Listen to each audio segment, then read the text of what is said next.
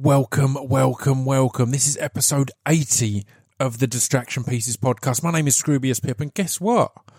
We've got our first guest of 2016. I guess a couple of the of the year end podcasts came out in 2016, but we recorded them in 2015. So this is our first guest, and plus that was just Stu and Chris, who aren't famous or anything. So fuck those guys. Um, but we have our first guest, and it's Mr. Robin Ince. But before we get to that, I got to talk about a load of other things because it's been an exciting uh, a week or two.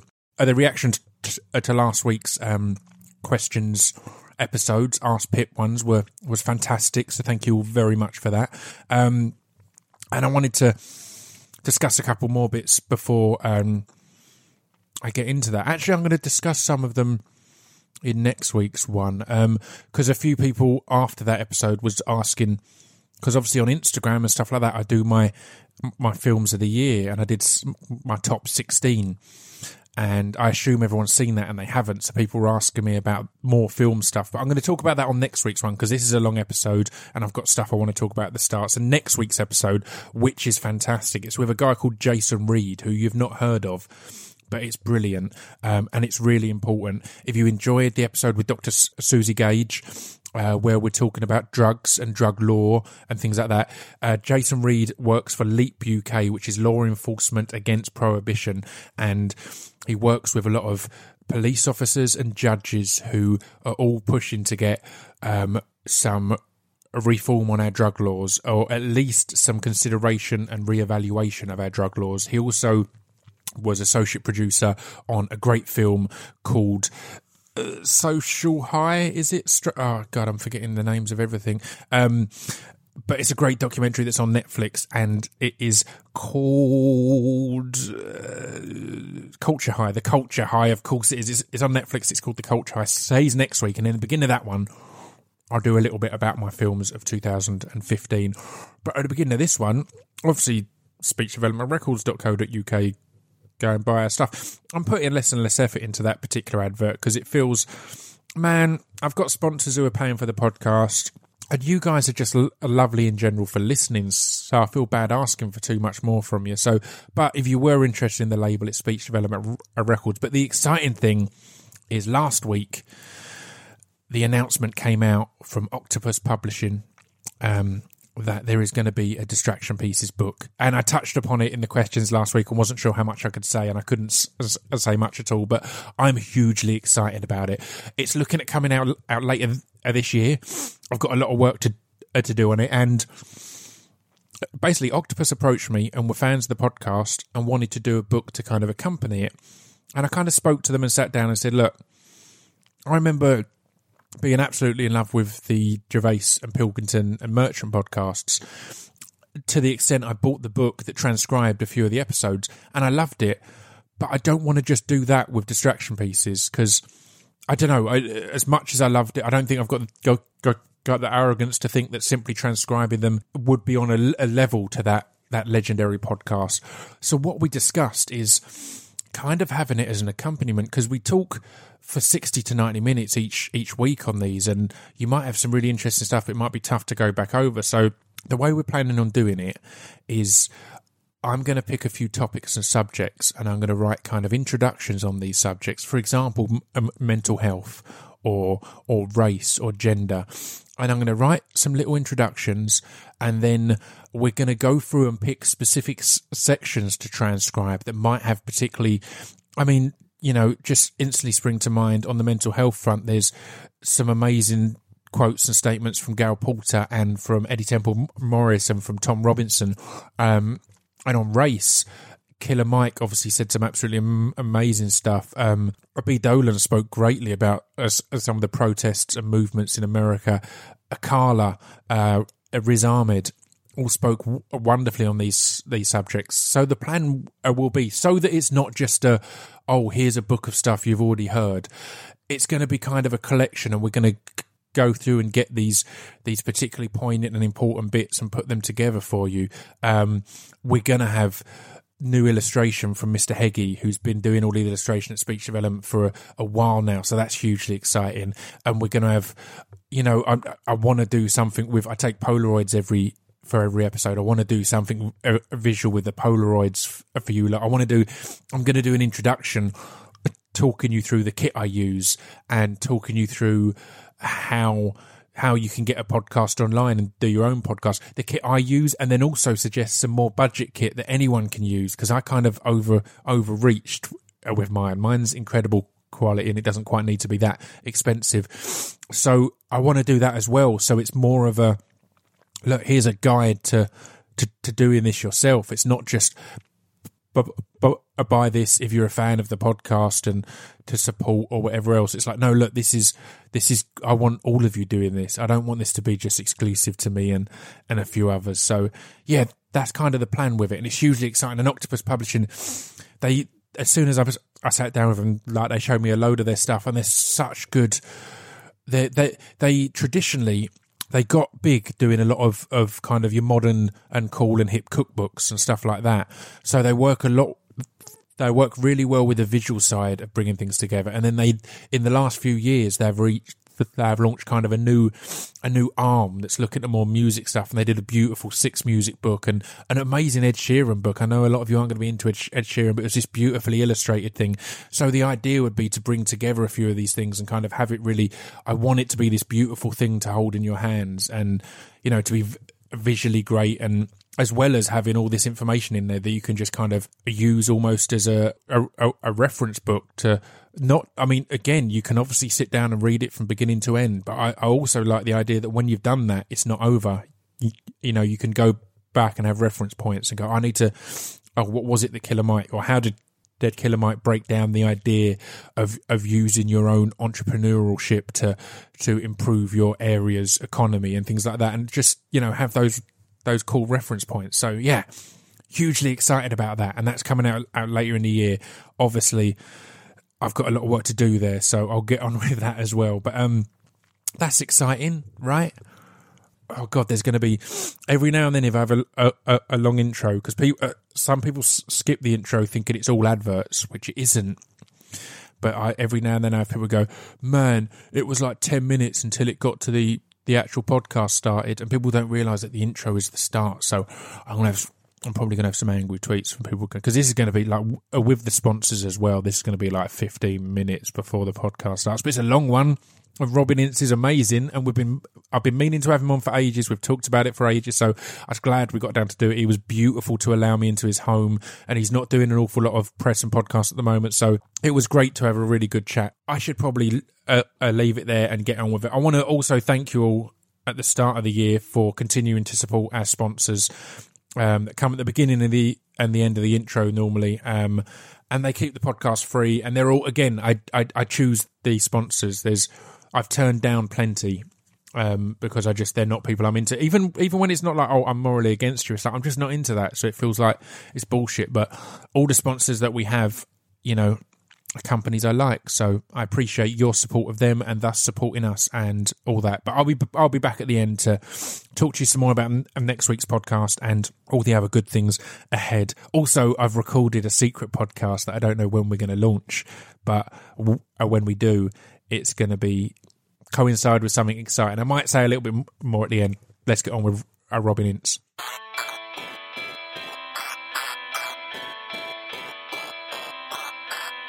This piece of fiction is the intro to distraction pieces. This piece of fiction is the intro to distraction pieces. This piece of fiction is the intro to distraction pieces. This piece of fiction is the intro to distraction pieces. Um, and I don't really have a start or an intro or a beginning, but I've just begun. How I've never had a beginning. I, I no. think the beginnings are, are, hugely overrated. I think beginnings can lead to mediocrity. Yeah, it's uh, you see that in stand up a lot. If you have to have that 10 second joke which says I look a bit like this and also a bit like that, that could lead into terrible places. Yeah, yeah. Um, uh, a, a, poet I'm a big fan of called Musa Okwonga once said that um, he feels he was he was he was once told that if it takes you longer to introduce your poem than to perform it then there's big problems with with what you're doing and, and, who you are. If you feel you need to introduce and go, here's an explanation, you should be able to just stand up on your own. On with the, yeah, the greatest but- example of that in a good way is John Hegley, Yeah. who used to have a, a, a lovely poem where he would do this kind of, it would seem like three to four minute introduction about uh, the way that he was dealing with his uh, kind of uh, psychological understanding of the place where he came from and the alienation that he felt having come from working class background and then moving into middle class genres such as poetry. And he would go on and on and on, and then the whole poem was, Luton, I think of you when I'm eating my crouton. That was it. That's, that's a way to do that. Yeah, that's perfect. I always remember John Hegley. Um, the first time I did a gig with him, I'd only done about I'd done a handful of gigs, and he was playing at um, a collective called S- S- Sundown in Southend. Who I'm sure I'm sure you've done stuff. With I've in the never done. They've done Royal- the, the festival that they they ran. and I was never able to do it. I love Yeah. Southend. I find Yeah. Southend really fascinating because when you do find its alternative scene, which obviously, I mean, you will know Yeah. that, that that's more your area, down- but, yeah, but yeah. clawing away like the beautiful uh, the, uh, the the railway run by Yeah, Dave yeah, Dulake. yeah. And you walk through the shopping centres and you think, oh, I'm not sure Southend's going to have about? Yeah. anything for me. And then all of them come out. They come out for to sit on it. And Dave that like one spot, that one. have you done the Railway. Tavern? Um, um, no, I haven't. I haven't. I've been there, there many times. I've never uh, performed there. It's what I I, I, I find uh, the Dulakes are uh, Nancy and uh, Fee and uh, I should say Yeah. and and they are uh, fantastic. But what I particularly They love is they allowed us to film. I filmed a, a music video there. I did uh, our, our gold teeth video, and they let us just have have run of the place. And we did upstairs. We kind of overtook and turned it into. We turned it into a pound in the pint jar strip club. Obviously for the music video, n- not for like just a week of extra Yeah. earnings, just like for, for, for that moment. But yeah, I've never bizarrely, I don't think I've ever I've ever performed there that springs to mind. But yeah, it's it's it's one of them. It's there's that. There used to be um, the Royal Hotel and in years ago the Sunrooms, and they're all those places that, as you said, eh, they're a hidden away part on on again. You see south end and it is kind of a rough seafront, uh, a very regular town centre. But if you can find these little art pockets, as it were, then yeah, Or for someone like me, of course, it's the location of Every Day is Like Sunday, Morrissey video, Yeah, yeah, where we yeah, search for the original butchers where the girl left uh, Yes. upset, or indeed the radio rentals where she sees Charles Hawtrey. Well, there you Uh, go. what a journey you can take a, a, a- around S- Southend. But what I love about the railway as well is that you know when you're at certain venues, none of the chairs match at all, Not a and that's single one. impressive Not a single because one. Normally by effort. chance, probabilistically, there's going to Yeah. be two high backs that are similar. But that, that's another of, of the many delights of that venue. Sorry, you were going to say about John Hegley? And, No, and no, Sundown. no. I like it. Just, just it's it, it's it's made me think instantly. There's a there's a place I went to in in in, in Belgium once, and it's against the law to build a house that is the same as any other house in that town or or city. And and someone actually did did did go to p- put in jail for it, or at least th- threat of jail and had to pull down because they some a property developer tried to build a load of houses all the same and were and, and, and was called up on it. And it's a, a beautiful law that every house has to have its distinction and, and uniqueness. So it's not like a lot of england where it's house after house after house that looks the same. But yeah um hegley um i was doing a gig with him really early on and i was watching him and thoroughly enjoying him and in part of his set he asked someone at the front uh, what they thought and that someone happened to be my mum. And it's one of his wonderfully awkward bits where they go, "Yeah, oh, I'm loving it," and he's like, "What? What has been your favourite part?" And she just just really requests a, a real analysis um, of, of of what they're enjoying about his sets so far. So a wonderfully um, awkward moment and enjoyable. I find one of the things, one of my favourite things that he ever wrote, which was was prose rather than, than, than poetry, was for a book about. Uh, I think it was a book uh, all about. It was called Comedy Talk or something like that Yeah. by Jim Pyle, and it was talking about the day that he felt like a real poet for the first time. Yeah. and so obviously he'd been on the I'm comedy circuit, and no, none, none, none of that that faux humility. um, and it was uh, so he went. He did a gig at the Royal Festival Hall. And it was like with poets, Yeah. not he wasn't on a comedy bill. He wasn't at a stand up club. He he was on with poets, and he said you know that he, he hung around a little bit afterwards, but then he just went back to his uh, favourite pub. I think it was the Tufnell Park Tavern. It might have been, and he just uh, and he sat there on his own with a pint, going, "I'm a I'm a poet. I am a poet." Yeah. And I find that those moments. I mean, you know, I've I've experienced that where every now and again you go, "This this is what I do. Yeah. This is my real life. This is." Young me would look and go, "It's all right." Yeah. You know, we might have expected a few more to turn up. You know, that gig in Alnwick, young me would look at and go, I don't know why old me has gone to Alnwick. Very poor turnout. Completely. But overall, And I think it's easy as soon as you're in any industry like that to forget that. And it's really important to have those moments of remembering because it does just become a gig or a job. And you are kind of like, well, it's not been great here or it's not been great there. I always remember uh, when we did Ames, Iowa in America, me and Dan le Sac. and um, we had, I think, 12 people turn out or something like that. It was, it was a low number. It was, it was, was double figures, but just. And we were just like, the promoter came up to us like, I'm really sorry, turnout's not great. And we were literally had to say, until this tour was booked, I'd never heard of Ames, Iowa.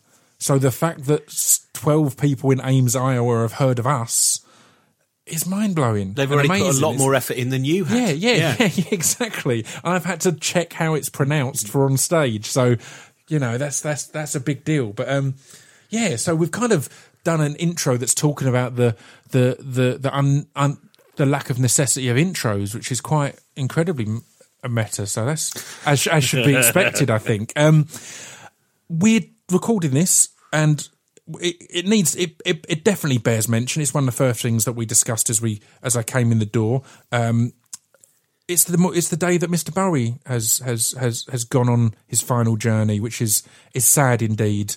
Um, and you're obviously a massive a massive fan. I, was, I, I discussed. I'm kind of un, I've always I think he's a bona fide legend. I like a lot of his songs, but I couldn't call myself a fan just because of a lack of knowledge of of his work. See, I don't think I'm probably not a big fan because all I am is someone who's listened to a great deal of his music and has all his albums. Yeah. Uh, whereas there are people who, do you know what I mean? Yeah, a yeah, yeah, there's levels, like there's him, levels. There are, you know, I I, will, I, I revere him. I think he. It's, uh, but there's that point where you think, well, I can't call myself a fan. I can Yeah. really call myself someone who's deeply interested in what Yeah. he did. And also because on on, on Friday, uh, three days uh, before he died, Michael Legge and I, uh, Michael, who I do a podcast with Yes. called Vitriola, which is just a shambolic argument between two middle-aged men about music. Um, Wonderful. we uh, we listened to the whole of the Blackstar album, Yeah. and just did a kind of and, and it is it's fantastic. And there is that the thing that gets me about uh, Bowie is you go everything everything has been so kept the, the constant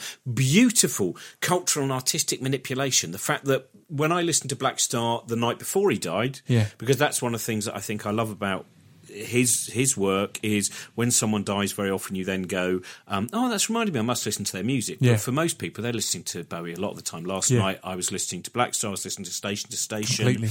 and um, when you listen to Blackstar and the news of his death uh, has been reported it changes it even more and Yeah. the video changes and as everyone has commented already Lazarus his Yeah. final single all of these things are as he goes yeah, I am writing the obituary I in death am still control in control Yeah, artistic it's kind of beautiful, control isn't it? It's one of them things. I also feel um, it's an odd one because uh, I mean I talk a lot in in, in in in lyrics about death and how I don't necessarily think it should always be seen as this sad and horrible thing. It is an inevit- inevitability, and there is Well, one of the there's a level that- of sadness, obviously, but there's there's certainly a lot of beauty in the fact that Bowie has been able to come back with material that is l- l- loved as much as anything just before he goes. It's, it's similar with Gil Scott Heron, in fact. Yeah. It's, it's similar with Gil, who was so great and then just gone and away for so long, and then came back with arguably as good as anything he's ever written and recorded just before he and, and doing you know getting to tour it and doing this just before he he checked out. So it's a great album as there's well. there's some beauty in that as as as, as well right? In the in in the in that we've got that. This could have been a year ago and there would have been all this oh oh the lost tapes or half finished songs and and and nonsense like that so Well, he's got. I mean, the next day was a great album as well. And the um, what I find interesting as well, I was thinking a lot of where people when they overly mourn people that they they didn't know. yeah yeah and that particularly in the whole world of social media. It's, Yeah, it's so- a very again as as, as we were discussing beforehand. It was it's I find it an ugly thing that my the um, Amy who runs the social media for my label um, a message and was genuinely very hugely moved by a, a, a, a Bowie dying and rightfully so. Asked if we should do a post about it because. It might look bad if we don't, and again, it was it was a great discussion to have because I was like, right, no, we don't have to do anything. You don't have to, but it, I found it so sad that that's a genuine construct of our society that you do have to think, should I mourn publicly save people looking at me badly if I don't. You Yeah, know, the it's kind of necessity of, so o- horrible. grieving. Yeah. is uh, well. That's the thing that It's I find bleak. It's interesting so is that people say things like um, they go, "Oh, that's a bit of my childhood. Uh, I've lost my childhood. I've, uh, that's some of my childhood." And you think, well, actually, it's, it's not at all. No. because at that moment where I mean, as it was, I'd been listening to quite a lot of Bowie anyway, but. It suddenly makes everything even more vivid. The moment that you lose an artist and you realise they won't create anything more, and especially when they've got the amount that he's, everything changes the way and, and the vibrancy, the excitement, the sudden like the, you know this incredible burst of not cobwebby nostalgia, but really you know nostalgia that comes right into the foreground of, of the moment I, I was listening to the live at Nassau album, which has an incredible thirteen minute version of Panic in Detroit with an incredibly long drum, which ba- basically the drum solo is removed in some of the edits, right? Yeah. 13 and a half minutes. and you listen to that and you listen to the power of his voice and you think, well, this is not, none of my childhood has been taken away. I mean, I was thinking about that when you know, we were doing that counterculture yes, yes, uh, Alan Moore. event, and and a few days, as I think I told you at the time, my mum wasn't well then, and my mum died three days later, and and I think I will save any sense of.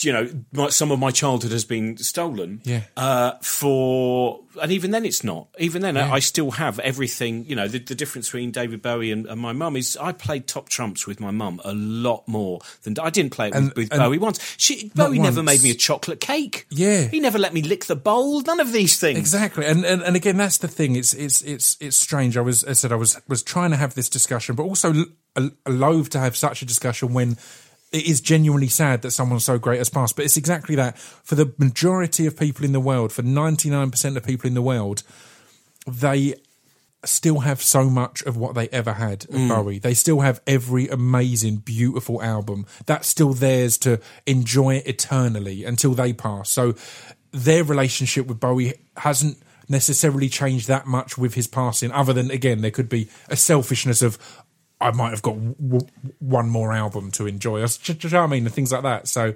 Also, Yeah. though, this, the, the, I think the biggest annoyance with the Bowie thing in terms of what we lost is you wanted to see what he looked like when he was 85. Yeah, yeah. Because no one has had such, I can't think of anyone with such a remarkable face. That bit that every Yeah, time you would yeah, see him. When we were kids and there was Bowie at 50, which then seemed like, can you even imagine someone is still crazy, creating things? And, you know, now I, I, you know, moving towards that four more years and I will be 50. Um, I, I met him once very briefly backstage at a gig, which someone just reminded me was probably the last time he sang on stage. Uh, It was, it was at Madison Square Gardens and he went on and he sang the, uh, little fat idiot song or whatever from extras. Right. Uh, that Brilliant. that Yeah, he yeah, sings yeah, And, and uh, a mate of mine just texted me and said, I think it was the last time he would have done a public, what a bizarre final public uh, a performance. But I got the chance to meet briefly, and I wanted to get something signed for my sister because she was a huge Bowie fan. Yeah. and I had I'd been for the two weeks beforehand where I knew I'd probably get the chance to meet him.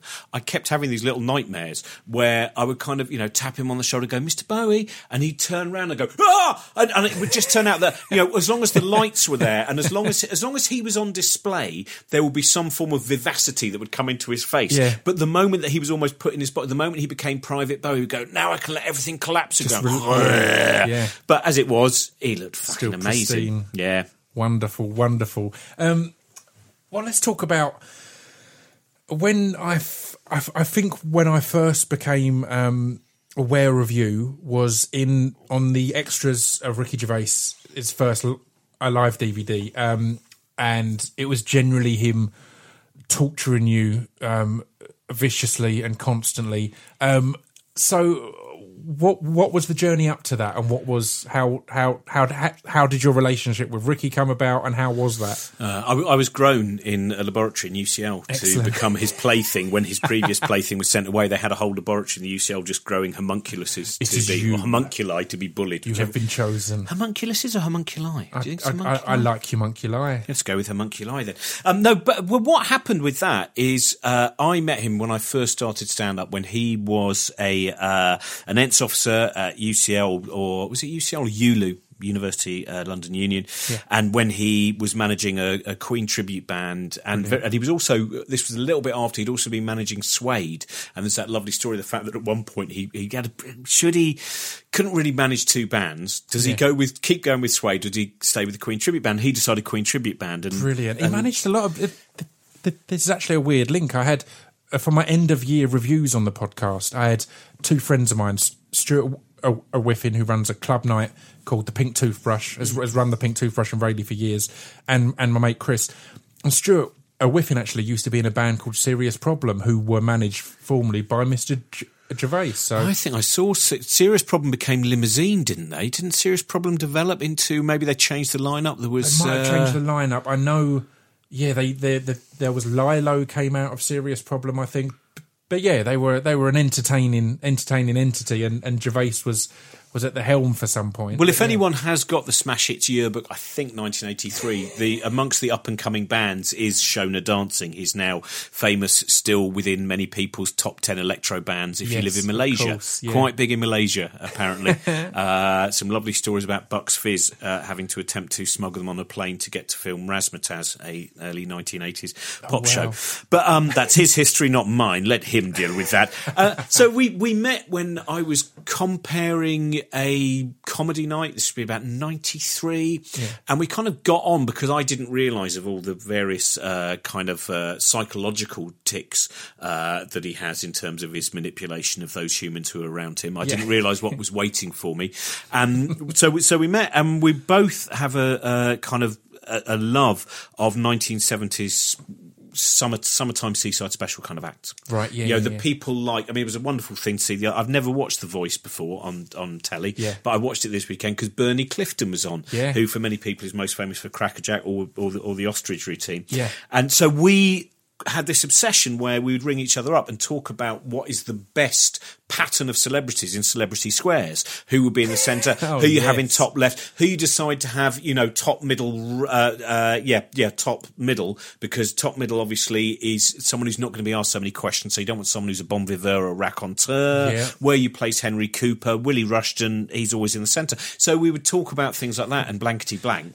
And then he was kind of interested and he was definitely interested in stand up and I tried to persuade him to do it, and he never really got round to doing it. And then he got the head of speech at um, uh, what was it, XFM, Yeah. and that's how he met Steve Merchant. Yeah. and of course Steve has an incredible mind, incredible comedic mind. So it was really we we hung around and we drunk together, and he did terrible things and made awful noises and both of them I felt must have been a, a wonder to observe and at points of a huge frustration to the, the stand up scene just because Gervais seemed to try stand up so late and be amazing and, and Merchant as as well. I remember s- seeing one of his Steve was kind of great right from the start. they were just absolutely stunning. Just yeah, I think with Ricky, it's a different thing because Ricky never really did the circuit. Ricky came into stand up famous. Yeah, And I think that if you come into something famous, you can never truly know what someone, you know, if, if you remove the fame from many. exactly. uh, You've not acts- done those open mics or Yeah. those awkward tens or fifteens and So I always think there's something slightly different about his his way with it. And obviously he'd had ideas all the time. He had all he was waiting. He was really Yeah. waiting to then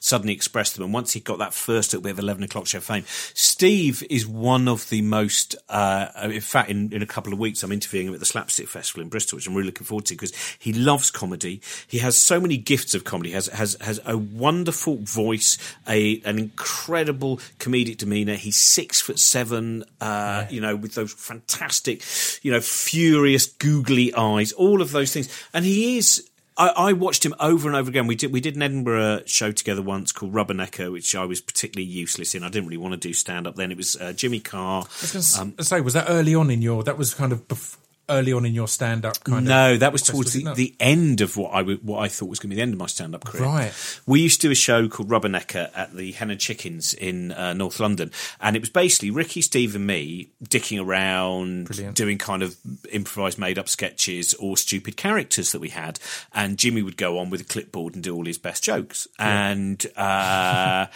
we were going to take it to Edinburgh, and then at the last minute, everyone went, "Oh, let's all just do stand up sets," and I just didn't like stand up anymore. I'd gone off stand up. I'd got hit that kind of point where I just I don't even know if I want to do stand up. So I was there with three incredibly hungry people Yeah. and this kind of, you know, grey faced, you know, last few lines of Krapp's last tape image, you know, just going along dustily in his cardigan.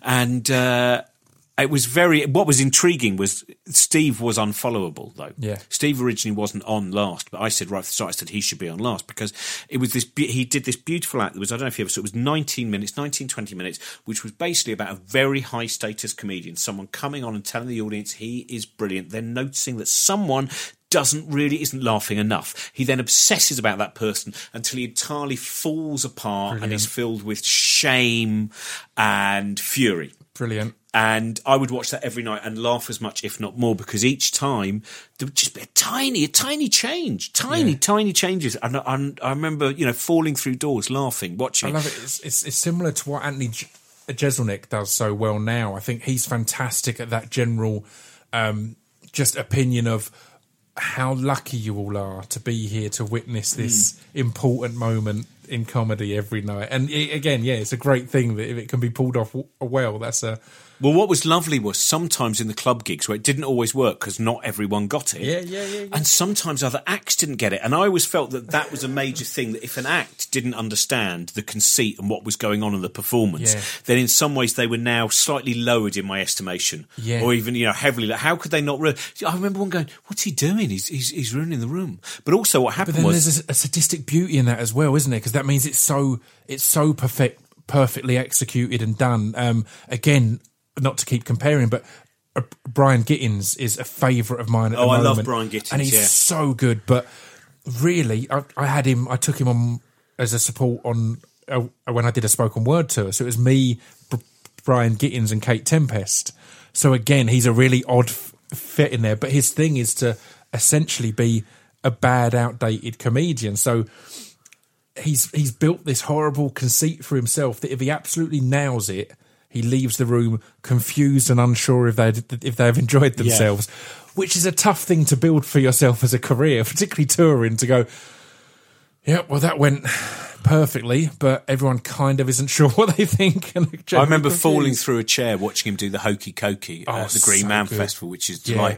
But that was yes, Steve was unfollowable because also Yeah. he picked apart so many conceits of. I mean, that's one of the great things about him is he makes you, if you're working with him, I think have to work harder. Yeah. because if you you suddenly go hang on a minute i've realized levels of fakery i've realized levels of kind of you know mundane or banal technique which Yeah. has slowly seeped in due to 10 years of working on the circuit and i must ring those out because i've So forgotten now something in my set is something that is not as an insult to me, but being sent up in a Yeah. in, in, in, in the set. you can leave the stage. the You've been satirised already. Leave the stage. You've been satirised. You are nothing. You are dust. my brand new material was satirized last night before I'd ever performed it. So it's kind of, it's, it's kind of a tough, a, a- a tough one to follow. So yes. So how was that? And, uh, uh, and where did if, if that was the point at which you were kind of tired of stand up? What had led you to become tired of it, and what was? I think I didn't necessarily know. I was always in love with the idea of being a stand up because Mm-hmm. I got so excited when I saw Alexei Sayle, when I saw Rik Mayall. Before that as well. I mean, when I was a kid, I always liked any of those kind of shows with impressionists on or anything Yeah, like that. yeah. But there was about, I loved Laurel and Hardy and Charlie Chaplin.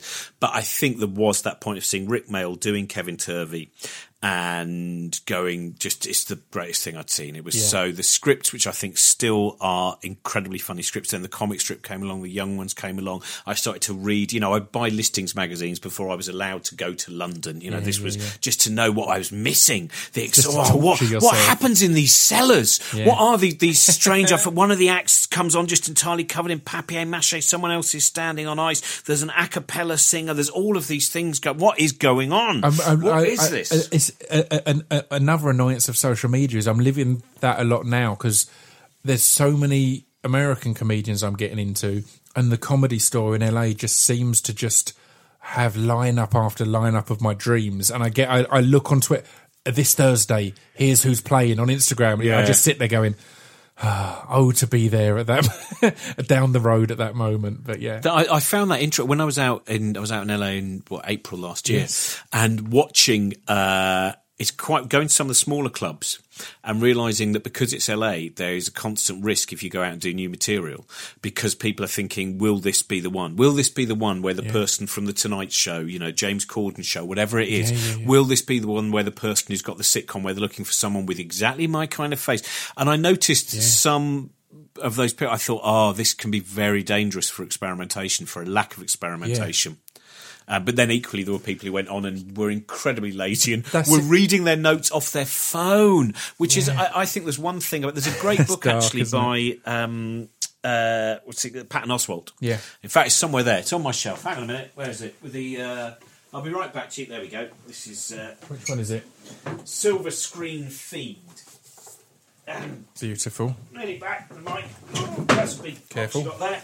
This is um, yeah. This this book, Silver Screen Fiend, is Patton Oswalt's uh, kind of basically his experience in LA, working to be a stand-up comic, but also uh, obsessively going to rep cinemas Constantly to watch. So he's always watching films. So a lot of it's about the films he's watching, but it also basically has his. And he talks about that moment of going to the clubs for the first time. I think it's in San Francisco and seeing all these these people with just like notes written on their hands and notebooks, and he's just going to go on and go wham, bam, boom with his carefully honed material. And of course, when he does that, he dies Yeah. because everyone can see the fakery. Yeah, yeah. And there's something about you know I, I think you always have to have respect. You should have a certain level of respect for your audience, not to just go, "Hang on a minute, I don't know what I've done with this." You know, Yeah. to know what you're doing, even if part of what you know what you're doing is knowing how to be ramshackle and confused when you do new material. Like uh, I'm doing Old Rope tonight, which is a lovely club in, in, in London, and you are allowed to be as ramshackle as you want because yeah, that's, what they're the, there that's for. the point. That's the the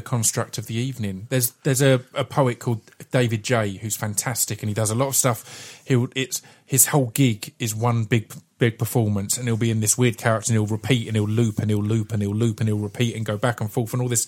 And on one bit, and I don't know if it was a a save he did later on, but he made a mistake in a line, had to start again, and then there was a line later on that referenced intentionally making mistakes to give an, to give the audience a, a feeling of of humility to him. That you know, intentionally making this, putting cracks in his own work to so that we could connect that bit better, so you don't feel this is so unattainable. Which There was a lovely bit. Sam Simmons, who won the Edinburgh Award this year, and I saw his show at Soho Theatre last week. Very, very funny, brilliant, absurd, passionate, uh, and preposterous show. And near the beginning, he said, "There's one joke which won't work tonight because I've forgotten to get the prop."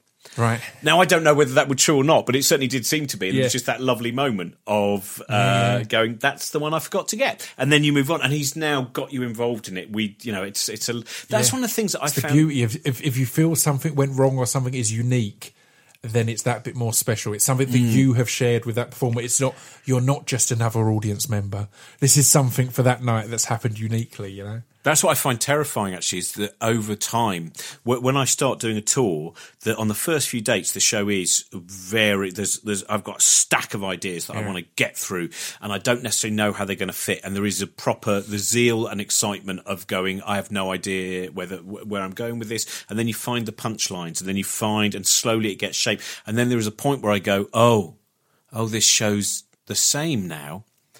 And though I want it, I always want there to be a reasonable amount. But there's a certain from to the first two months, change, change, change. I mean, I found the notes of the last tour that I did. Yeah. From the first three nights, I found all the notes I made. I went, wow.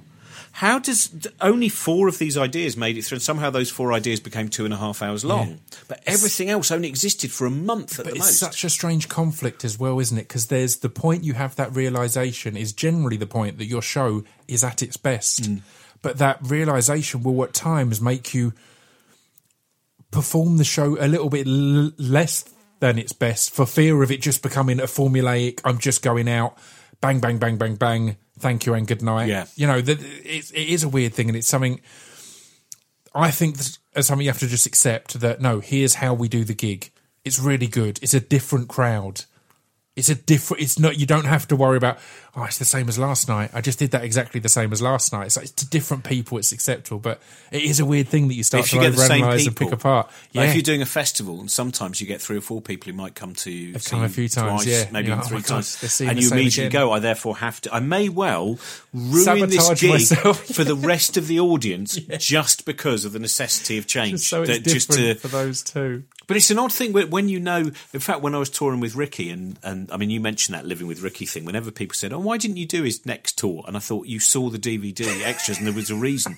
and I mean, the main reason was in fact because he was so incredibly famous. Yeah. And I realised that if I did it again, then that's what I become. You would and I had become- so many yeah, other yeah, yeah. interests. I didn't want to. Uh, it's very interesting to play these enormous gigs. Yeah. Uh, but it's also quite limiting as a support act. And I was also made to do, I had to do the same set every night because he wanted to know exactly what I talked about. right And there was a point about a gig, I don't know what it was, 58. And I went, you have to let me change I can't. I was on, I think it was Manchester Evening News Arena or somewhere, and I looked at my fingernails. I was looking at my fingernails as I said the words because I would, they were now. I had no association Just- it's, with them. It's just sounds coming It out is. of your body at this point. Yeah. If if if my head had been cut off in some you know in Mm. some machete attack, I believe that still disembodied, it would have continued doing the next five to Yeah, six minutes. yeah. It was all there, and that that's what I find. The, the idea of one making at least creating the illusion of something being live, immediate, and now. Yeah. But also, I do like that idea that every single night there is something which is only going to be seen by that audience, some It's- experience. It's such a weird, a weird balance because I found I've, I've mentioned this before, I think, but the thing I loved the one year I did the Edinburgh Fringe was being in the same venue every night with the same crew and same team, so that I could really hone a show. And by the end, I guess it was, it was a, a one-off run, but by the end, I was excited that even ninety percent of the ad libs, I felt I could orchestrate. I felt I could, if I left a pause here, someone would say something that I could then react to in this Yeah. way. And I, I kind of, I really enjoyed that that level of really feeling that right by the end of this nineteen show run, I'm if I wanted to end the show by flying into space, I could. I mean, I feel in that much control of everything that, yeah, I love that. Um, but you, so as sad as it is to hear that that was the point, um, uh, when you guys were doing that that show together, that you were maybe starting to feel a bit tired. Oh yeah, I've just realised I haven't answered any of the questions you've No, asked. every have I? question's jumped Yeah. onto a next one, which I'm enjoying. I'm seeing if we can get through the whole hour on that. Like that. But no, it has led me on to another one. Although that's sad, it's also really pleasing to me knowing uh, what came ahead because it feels like that must have been the catalyst. Because something that's always excited me and what I've loved about your work, and as we've got to know each other and work together, is you've always been a huge embracer of of multiple things, particularly with the shows you'll put on. Um, I was trying to think back. I think either the first time we met was when I came on Utter Shambles uh, with you No, and Josie. I think the very or it would have first time we met was Geoff Lloyd's election show. Yes, it for was. Absolute yes, Radio. It was, and you came and said hello to me, which I was. Yeah. I felt I'd got there and it was late at night, and everyone was standing up, and there was a few people who clearly all knew each other, and I was a little bit. Oh God, I don't know anyone. I'm just going to come on and chat for a bit, and then then go. And and and we had a quick chat, and yeah, so it must have been a little while after that then that I came and did your um, nine carols Yeah, nine to carols. Nine for Lists of Godless Carols for Godless yeah. People. Yeah. And I fell in love with them hugely because for anyone who doesn't know, what they are is they're, they're events that you would put on at Christmas and it would generally be a rotation of a comedian and then someone giving s- s- some kind of speech or lecture, generally a scientist of some sort, and then a musician. Mm. And then that would repeat. There'd be another comedian and another lecture, a, another musician and that was a hugely exciting thing for me, having been to a lot of spoken word gigs where no matter how good they are, after your tenth poet in a row, you're bored of poems, or open mics where it's acoustic singer songwriters. After your tenth acoustic singer songwriter in a row, you could have D- Dylan up there, and you'll be like, "All right, cool, you just got a guitar and a voice." Then let's get on with this. So I, I loved that variation and, and that mix. So uh, was that something that kind of came of your your your kind of your your falling out of love slightly of stand up that want to engage other elements and engage other I think it's, I'm trying to. I'm not entirely sure. After Rubbernecker 2001, and then I did quite a lot of writing, TV warm up, and things like that. And I was working on on various bits. The, I'm not entirely sure what was 2004. I think was where everything clicked. Yeah. that to me is the starting point Yeah. of this. Of with me realizing that I'd wasted most of the 90s, you know, stupidly playing playing bad snooker in Brixton pubs or drinking in the afternoon, doing 20 minute gig at night, and thinking that's actually a job of work. You know, Yeah. this kind of preposterous laziness of the twenties. But it was. I did this show called uh, The Award Winning Robin Ince, Star of the Office, Series 1, Episode 5, First Bit.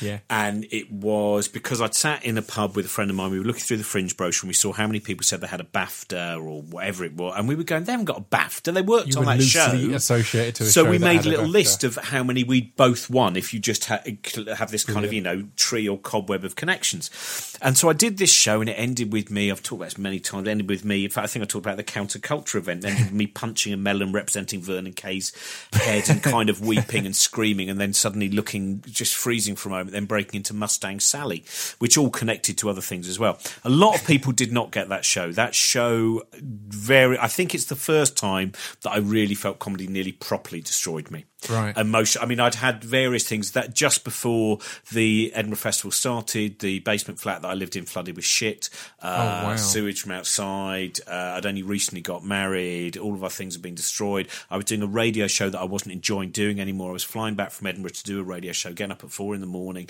trying to do this show where people would just sit there and either totally get it or not get it at all. Yeah. A bit like with the Brian Gittins thing, you know, where Yeah, you go, yeah. people either entirely got it or just none Or of it. Or they're just like, what's happening? Yeah, I've no idea. It's the worst thing we've ever seen, but that was the best thing I've ever seen. That and there's no one at all that goes to Edinburgh not thinking, "I've got it this year. This Yeah. is going to be the one." So that's it's all the because it's it's weird. It's similar with uh, uh, uh, South by Southwest uh, for musicians. People go out there like, "This is where all the industry are going to be. This is going to be our big break." But it's also where there's going to be hundreds of other bands with the same goal. Yeah. and just by n- numbers. You can't all get your break that year. In fact, it has to be a tiny, tiny percentage, and it's it's similar with Oh, with Edinburgh, you have Edinburgh, to go there. I think going. This is may well make no difference to my career, but what it Yeah. should do, hopefully, is make a difference to me artistically. That's the Yeah, thing. yeah. Where and and once you can remove. I mean, I used to find that when I'd go up there, I couldn't eat solids for about two weeks. I could have thin soup and variety, lots of variety packs of cereal,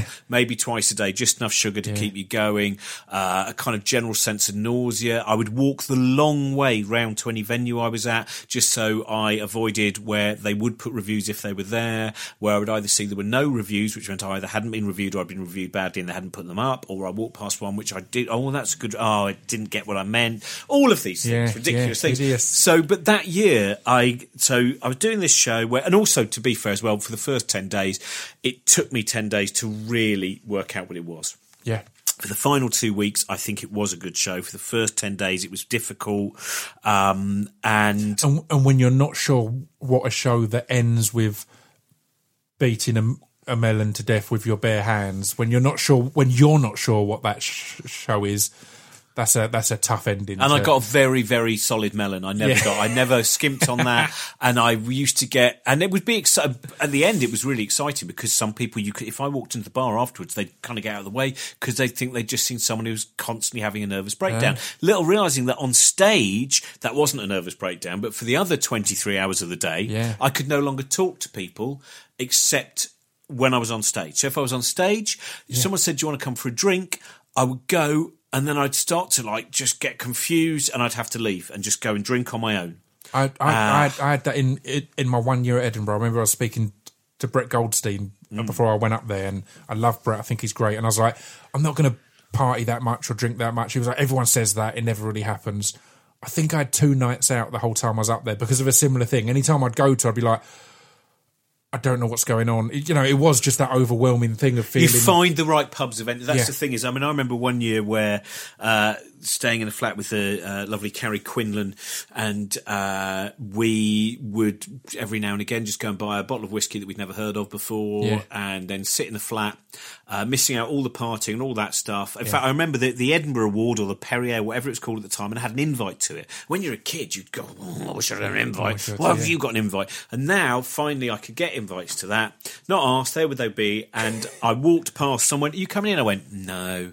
This is what you do. And I went, Well, I've got some new whiskey and I was chatting to someone and we can't work out what the best version of First Cut is the deepest is. so we're going to, and so we sat, just, there were three of us, I think, with a bottle of whiskey and going, Well, I don't know, I don't think it is Rod Stewart's. Let's listen to David Essex's again. PP Arnold still has the edge as far as I'm, you know, we did. Yeah, and yeah, that, yeah.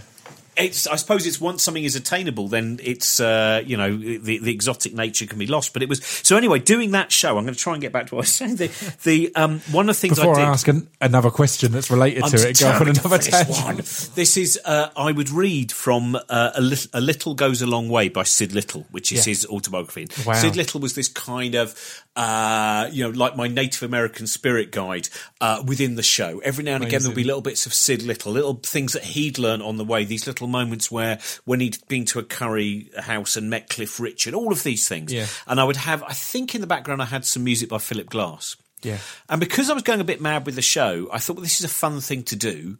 So I would go around charity shops and I would buy old copies of the TV Times uh, from 1978, weird little books, Mills and Boon, and I would go and do late night gigs where I would pick a piece of kind of portentous, gothic or peculiar music, bombastic music, and then I would read listings magazines, like melodramatic listing magazine, listing magazine readings, or these odd kind of lifestyle guides. And while I was doing a lot of these late night clubs, I would look around and go, "Wow, that's a great act, and that's a great act, and these acts don't fit on the circuit." So how does someone, when Edinburgh's here, here is this huge amount? Like when I was saying, when I first was reading listings magazines before I was even allowed to go to London, Yeah. I would look and think, what do these people do? What is this bizarre, you know, exotica that lies in the subterranean world? And so I thought, well, I should start a club. Which is just because I think that was part of what happened was comedy. I think a lot of the stuff on television and a lot there was a lot of cynicism. Yeah. there was I think increasingly people who were going into comedy because it's kind of a career decision. And for me, the most important thing, and I've realised it more and more the older I've got, is anyone who does it because they must.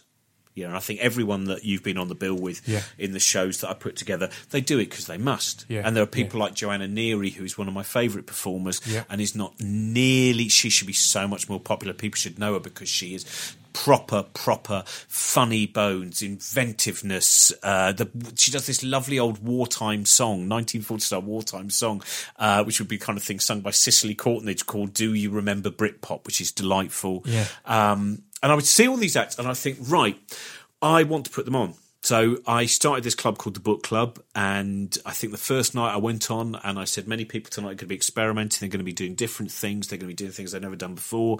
And I think the most important thing for you to know when you're watching them is that sometimes you watch them and you think, "Oh, I don't, I don't, didn't really like that." And what you must always remember when you have that moment going, "I didn't really like that, is to remember that you are wrong. and what I wanted was, I, I thought more and more there were some of the club promoters that I knew from years ago. They would watch all the acts, Yeah. and sometimes they wouldn't book an act that had done really well because they didn't really like the cut of their jib, their politics, or something about Yeah. them. There was something they thought that's not for our club. There was that sense of you know Yeah. curation or whatever, and th- then it increasingly seemed to become. Oh, I'll just outside the door. He's getting big laughs. He's getting big laughs. It's fine Yeah.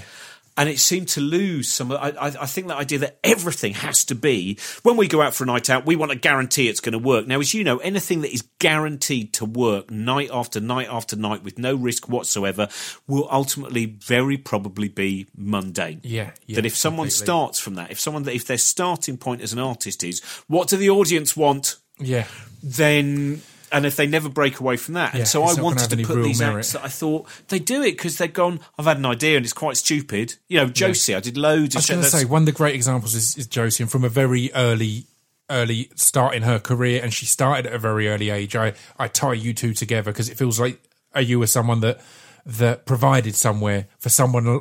I, I like Josie, and it's key there. You're mentioning initially of of how a lot of comedy at that point was rooted a lot in cynicism, and Josie was not that at all. Josie was the the happy young at 16 and 17, just doing. I remember I think I saw her three times in a, a, a week and a bit, and I think in over that that three times, I think she managed to get maybe four or five actual jokes out, and the rest was just distracted by something, Yeah. a t-shirt that someone had on, or and just going off on an excited ramble and absolutely w- wonderful shows. But um, yeah, and No, she is needed great. a home she like is that. really, uh, you know, because she'd gone around touring with Stewart Lee as well uh, by that point, because he'd immediately seen there was something in her, and just that thing that she would go on, and and the level of risk taking, and also the, I mean, the amount of horrible abuse she's had as well.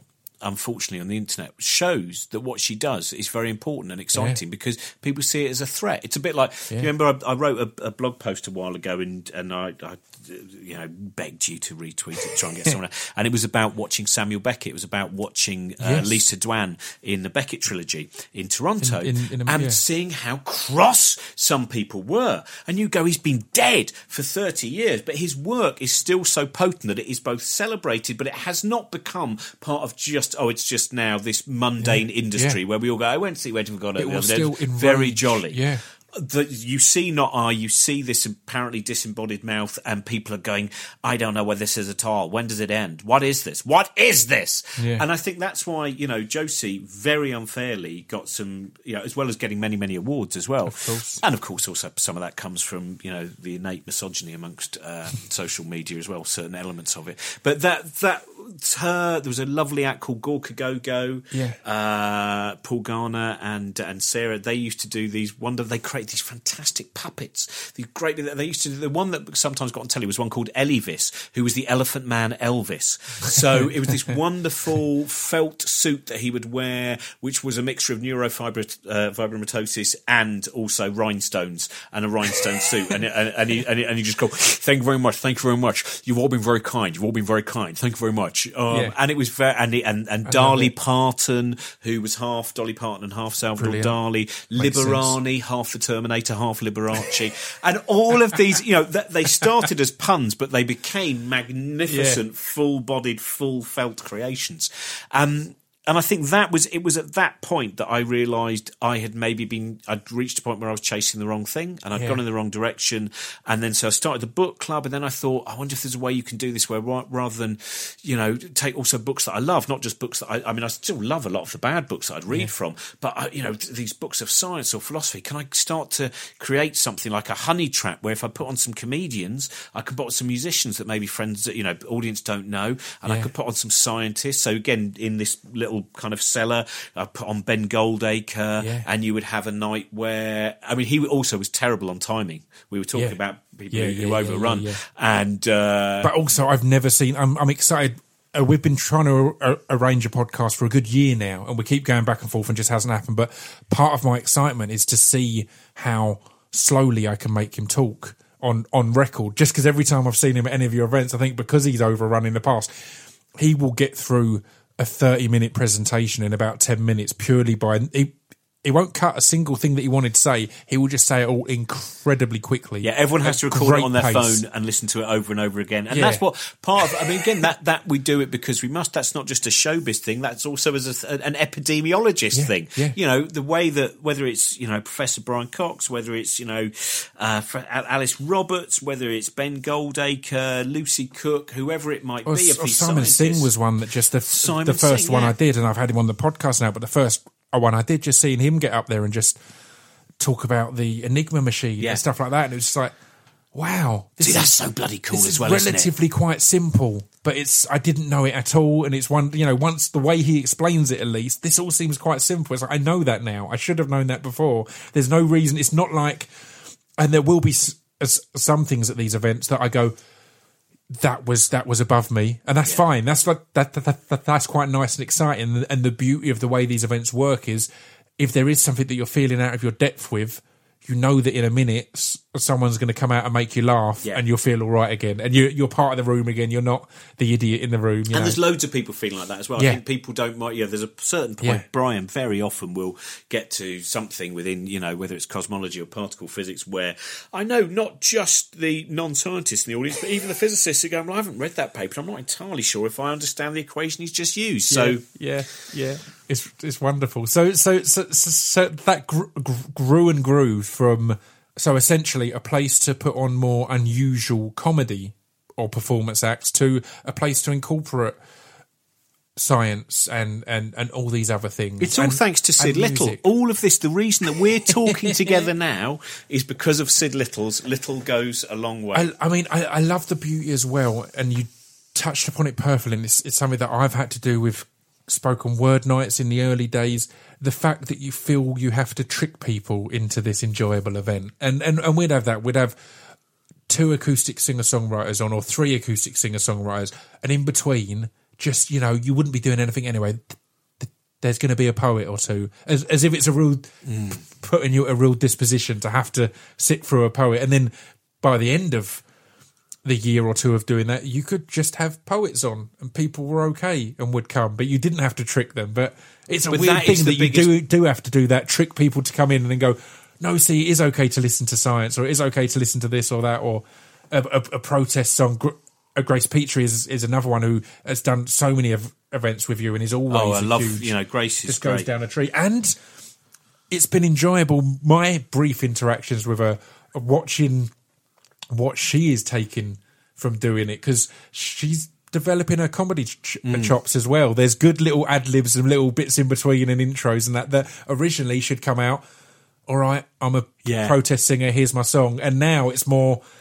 There's there's a lot going on there, and that's that's exciting. We've been see. on the Now Show and things like that, but, but that's an. I think that thing of we now live in a world where, as much as there is more choice, it's easier to get access to so many bands Yeah. and so many poets, so many comedians. Yeah. But because even the way your internet works, which is to go, oh, you've done a search. Well, don't worry, we've already refined this search. This Yeah. search is going to direct you to what you want. And when you read about things like there was a friend of mine who did some radio course, and he was told how many different, uh, eighty-three different songs, I think it was, on the uh, um, on a commercial radio station in a month.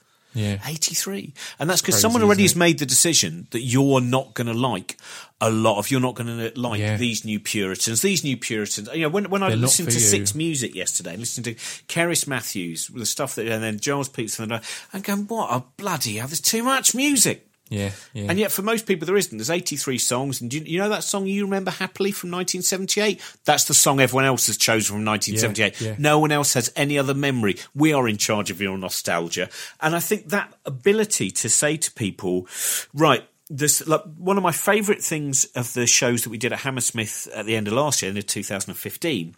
Uh, we had we had New Order closing one night, which you know we had Char- Charlotte. Church doing some great Alison Moyet just t- turning up, and we had this uh, basically the Hackney Colliery band, pretty much Steve Steve Pretty. It wasn't actually Yeah, Hackney Colliery band, yeah, but Steve yeah, Pretty, the leader, and uh, at that, and we had uh, classical music quartet as well. A uh, Amazing. um, and it was a guy called Jack Liebeck, who's a, apparently very renowned violinist. I, I didn't know of him. Uh, uh, Brian had met him at an event. And of all the things that went on that night, of all the explosions that occurred, all of the the visualizations that were created of things deep, deep, deep in our universe, the thing that had the most people commenting was what were the piece of music done by that quartet? Who are that quartet? What is Yeah. this? This was amazing. Like they did a Dvorak and they did a Borodin piece. Um, and I real I thought, what is it? And then I realised, of course, most of our audience they have now seen Yeah. scientists, they have seen comedians, it's they have, what they've come expecting. they've never seen classical music live. and so just four musicians, four musicians playing something beautifully, playing something that's composed beautifully, playing that just with a few images. The images we didn't the second night we didn't even bother with the images. We realized we didn't even need that. All they were going was what is this new thing of beauty that It's- I thought wasn't for me? it's it feels terribly egocentric to to, to bring it back to myself here, but it's similar It's to podcast. it's, it's similar to when um, "Thou Shalt Always Kill" was played on XFM by John Kennedy, and he was the first person ever to play it, and he got he said at the time the most requests or the most texts he's ever had, and that to me was like it's not because it's the best song you've ever played, it's just because no one was expecting it. So again, it wasn't a case of oh, we've got the most requests or most texts because we're better than who else was big at the time, the gossip or the the, the, the, the kooks or whoever. It's because we were so different from them. And I said it was that unexpected thing. And, and, and that's exactly it there. You go, you now, and it's what a sentence to get to say. You've now built an event that you can sell thousands of tickets for people to come and see science and p- political speech and protest songs and all this kind of thing. But they weren't expecting this amazing Yeah. classical quartet. That's, yeah, that's a beautiful thing. It's yeah, that, that's. But then each time we think because we weren't going to do one this year. Yeah. And then Brian, I knew this would happen after he played keyboards with New Order and had a bit of champagne at the bar. Of course, I, as usual, just went back to my room and drank some whiskey while Yeah. listening to various different things. Nothing has changed in 10 years. And uh, there was, you know, he went, Oh, everyone really loves it. We should do one. I went, All right, tomorrow I'll check Hammersmith's availability. Yeah. And then the moment that, because that's the one problem is after it's over, my adrenaline just drops entirely, Yeah. disappears. I become quite grumpy. Yeah. And even when we had the cure on in 2014, people come up to the bar going, "Oh my god, the- you must be over the moon." I went, "No, I was over the moon for 10 minutes." And then I thought, I "We was had the exactly the fucking cure on. Who do we get next year? I Who do we find?" I was exactly the same. I, I played that one and I loved watching The Cure, and I was in the bar afterwards. And similarly, I left before almost everyone else and just went and sat in my hotel room, having had a lovely night. And um, I had a good chat with. As I said, it was the first time I'd really got to chat with Ben Goldacre and Steve Pretty. And for some reason, I still don't know why, but, but but Pixie Lott was there and she came up and said she'd really enjoyed it. But literally, I was like, still, I was like, I'd had that complete drop. I was like, everyone's having a wonderful time. I'm going to go and sit in my hotel room and pop a film on and and, and, and go to sleep. But yeah. Sometimes the, the yeah to assimilate just the silence. I, I've Yeah. always found the after show. It's a lovely idea and it's nice to people having fun. But that that you know solitary whiskey drinking can be required. I mean, we're almost an hour in, and, and we've not even mentioned the the art of podcasting, which you are something of, of royalty in from numerous different podcasts. And let's talk about it because I, I genuinely think that not just because I have one, but I think podcasts are a, a hugely important development in the way we're consuming and taking in information, whether it be educational, political, news based. I think the fact that our so many of our sources of getting information out had become so restricted in ownership, you know, in in in agenda, it, whether it's the newspapers or the ch- the channels. The fact that this podcasting things come along that anyone can do, and there's no s- censor, there's no there's no middleman, there's nothing in the middle. I think it's hugely important and exciting, and and and you guys with uh, Brian, obviously with Infinite Monkey Cage, and with Josie with with with Utter Shambles, and with Michael, and just with so many different ones. It's it's an amazing time, an amazing um, medium, right? To just go right. th- uh, We're now in connection with everyone in the world. Mm. Therefore, nothing is too niche. You know, it, it, it's it's arrogant to think that what I'm into. I'm the only person in the whole galaxy who could possibly be into it. There is a market for everything in that way, and a market's a horrible term for it. But there is there An are audience. people out there, People who, wanna an audience, yeah. Yeah. There is an audience for everything there, whether it be big or small. So how has that that been for you? And you were you and or with Infinite Monkey Cage, obviously as a radio show, but then finding an, another life as well as a podcast. It's kind of you feel yeah, like you were the one first of the one would have been ones there. Josie, really. With, Yeah. with that, that was years ago when we did Utter Shambles. And that was a lot of fun. But I think it's now, I think it's the best version we've done now, the book Shambles, because Yeah. what, again, it's the excitement of so many of the things we do are the equivalent of making what for my generation would have been a mixtape for a possible new partner. I think these things Yeah, are cool. yeah. I've made this for you. And what you can do with a podcast is just do that over and over again, like with the book Shambles, where we've done, you know, we've had Chris Hadfield on and uh, we've had Mark Gatiss and Stewart Lee and Sara Pascoe. Um, we just, the starting point is books. I suddenly thought we should theme this a bit more than just a shambles. What does Josie like? What do I like? We both Yeah. love books. We love reading. Let's do a thing where that's the starting point. And what is exciting is one, people going, please stop making them. I've had to make a list of more books that I Yeah. need. It's costing me a bloody fortune, right? Yeah. And the fact that you go this little, because that's what the older I've got, now that I'm definitely at least halfway through my life, uh, there's a point where I think I want things to have a bit more purpose than just entertainment. I want things to be entertaining, Mm. but I want things, whether it's a live show, whether it's a podcast, whether it's a radio show, I, there is no kind of greater joy than someone coming up to you and going, "Oh, by the way, I've decided I'm going to go to university and study this," or the reason I've gone back to this, or the reason I've realised this is a thing of beauty, or you know those shows where someone says, "Oh, by the way, I bet you've had it where someone their first date was coming to one of your shows and they're now going to get married." All Yeah, of those yeah, different yeah, yeah, things yeah, that yeah, create yeah. some sense also of a community, and I think for a lot of what we do, we have a certain number of people who previously one would have considered to be slightly on the outside, slightly on the periphery, not necessarily the mainstream, who would feel comfortable in walking into any old pub. You know, those people Yeah. who, when you go into something which is extreme, you know, the, the most mainstream pub possible, you realise that people are turning around going, "Who's, Who's that that freak?" guy? Yeah, yeah, yeah, yeah. And so I think that is is a great thing. That something which perhaps now the way that radio and television have gone, which is to iron out a lot of these kinks. Podcasts can now go. Ah, the kinks have Embrace been ironed out, but don't worry, Yeah. we're going to make even more kinks. Boom, Yeah. boom, boom. You hear all the kinks, and uh, and the, that sharing. I mean, it's so when you get the, the, the emails from people and the, the tweets from people, it has meant something to them. And also the fact that with Book Shambles, because we're not, uh, we have control of who we have on.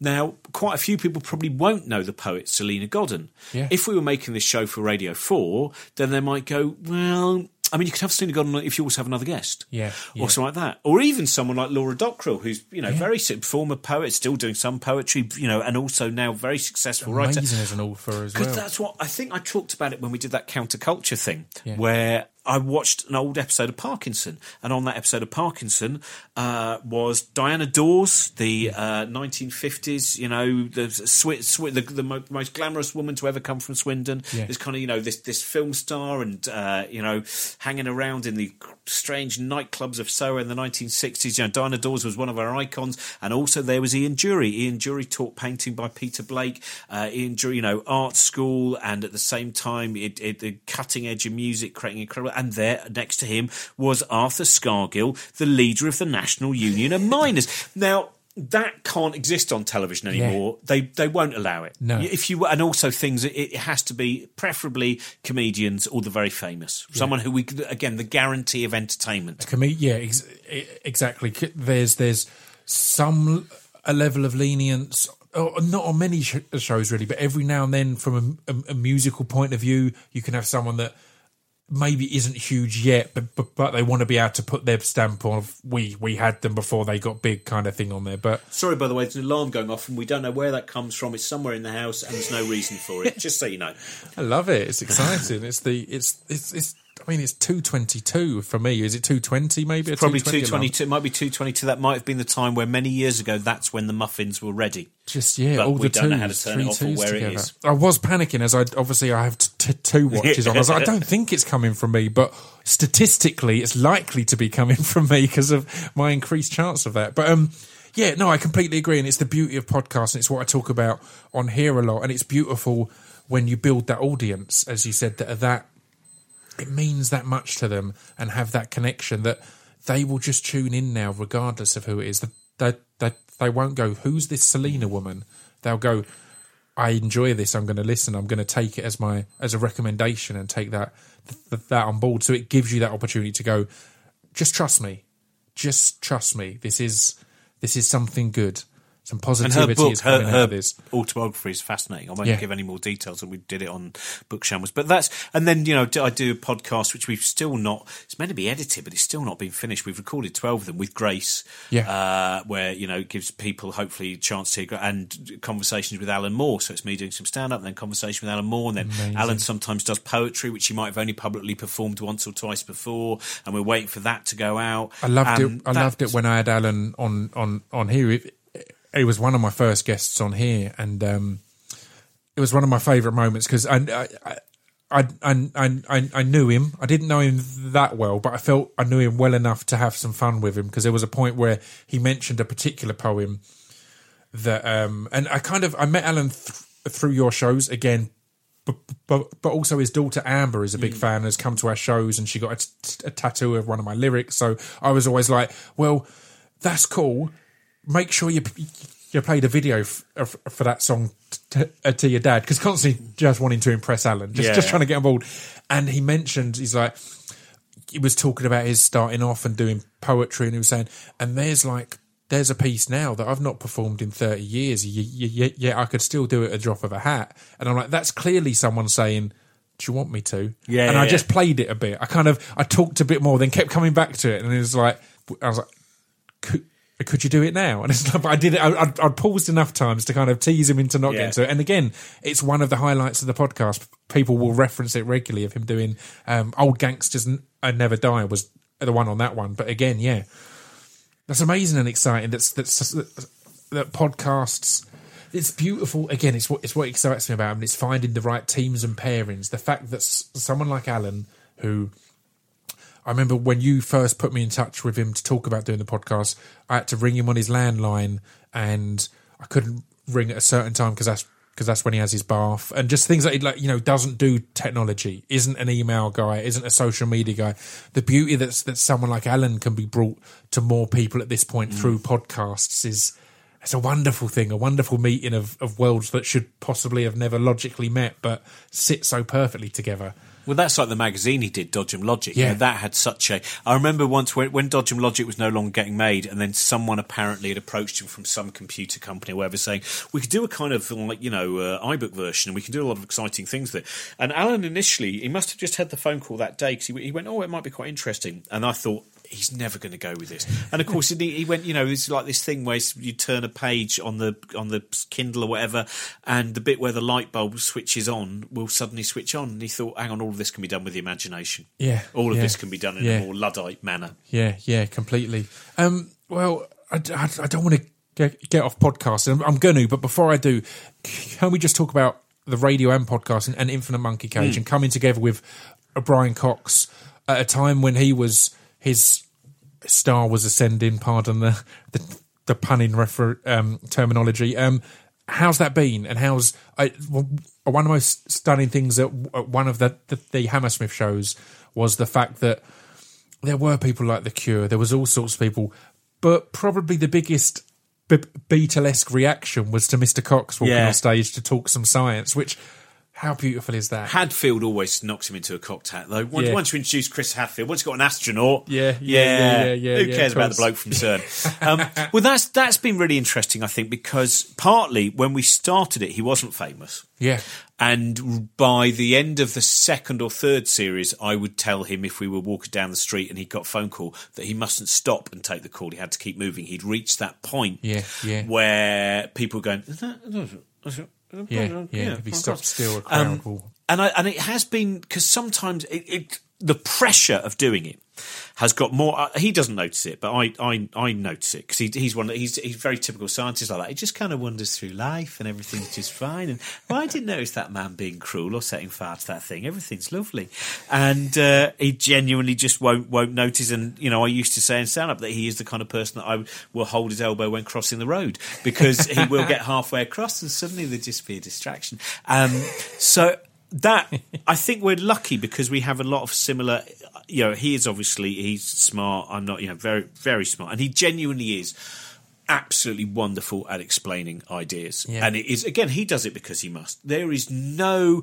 If you ask him a question and it's an area of his knowledge, the excitement he has in imparting that particular tale of neutrinos or muons or gluons or whatever it might be. And then also the fact that he'll, he, we once did a thing, there was Jim Al-Khalili and him, and I thought in Hammersmith we'll do who wins, Radio 4's Life Scientific or Radio 4's Infinite Monkey Cage. I'll ask them both questions, and the fastest person to do the replies to each one, give definitions of various different scientific theories and ideas wins. And of course, Brian only did one because he'll go, oh well, uh, the reason there has to be a speed limit uh, for the universe is now this also. If we go back for, and he can't stop him because he wants to so we're both driven, I think, by a real desire to. Uh, Learn as much as possible, Yeah. share as much as many ideas as possible, have ridiculous arguments uh, about sometimes pointless and sometimes very important things, and also the fact that we both believe that the universe and you know everything that is part of anything that we can see and anything we can imagine all of these different scientific ideas make the world a far more invigorating exciting place to live in Yeah. so the more that you know you know we always used to come back to the richard feynman wonderful nobel prize winning physicist richard feynman the bit at the beginning of the pleasure of finding things out documentary where he talks about the fact that the beauty of a flower is not removed by understanding more about why a flower is as it is Yeah. scientifically. And I think that's one of the things that we always come back to, which Yeah. is, and there was, I mean, the, the Christmas special we did, which was a, a lot of uh, fun, but in a very, I'll give you the background to it. It's a, it was quite a bizarre day. We recorded the Christmas special. It was one of those days, two days after the counterculture event we did. Yes. And uh, so I get to the. I've, I've written the basic ideas of what we're going to do, just some load of ideas on, on my laptop. I get to uh, the BBC, turn on my laptop, it's dead, totally dead. There's nothing. Oh nothing wow. there. Uh, and uh, we're recording also a show about general relativity, and uh, then we're recording the Christmas show about Doctor Who, and uh, also I seem to have some kind of stomach upset. I've something I've eaten something I don't it- know. For some reason, it feels to me as if as if you, for all of these things, you will have to prepare meticulously, have it all planned, know what you're doing, and Brian will be able to just turn up and be. No, do you know "All what the fun thing is? You prepare but haphazardly. So every time, like I've just had to write a column about um, entropy, Yeah. and I love being asked to do those things because everyone who asks me to do anything knows I'm not an expert. Yeah. What they say is, "Do you want to go on a journey to write some stuff?" Yeah, And so I just had this day of going through all these different books. Has this got entropy in it? Yeah. Oh, that's an interest. Oh, I've just realised Philip K. Dick mentions entropy in the beginning of, ah, and all of these these chains they're just spreading further and further. And then, as well as having the stomach upset as well, uh, it turned out that was my mother was about to die, and we didn't know she was going to die uh, within 24 hours. As it was, it was. I thought it was going to be much longer than that. Yeah. And it was one of the strangest days of. Um, I tried to write about it. I tried to write a blog post about it, and I kind of put up a half-assed thing because I still don't really understand it. That somehow my mind could separate into all these different things. The computer, it didn't matter. Someone said to me, "Oh, you- sorry, you okay about your computer breaking?" I think, do you know what? Today is a day I don't give a fuck about my Yeah, computer breaking. yeah, yeah. I can retrieve most of these things from my mind. Yeah. And then every time that we were doing anything about general relativity or the nature of time in Doctor Who, whatever, I was absolutely fine. And every moment that I was no longer having to perform or create, Yeah. then reality hit. And I, it was one of those moments, you know, when you, you kind of realise that actually when people go, oh, being an entertainer or whatever is hard, and you go, no, the hardest bit is the rest of it. is the not, yeah, Actually- the bits when you're turning off or you're off stage. Yeah. turning off, you're scared, all of those things. The actual bit where you are being scrutinised, as terrifying as that can sometimes be, where you feel something's gone slightly awry, nevertheless, that is the easiest time to live. it takes such a high level of focus that it, generally uh, many people in these kind of areas are, um, are, are, are victims of over analysis or over overthinking in general. So those moments where you have to focus completely on this one thing, Yeah. it's kind of a nice break. It's kind of a peaceful. And then every now and again, that the other bit of you can just fuck off, you bit. I'm relying We're on the id now. It's, it's recording now. Stop.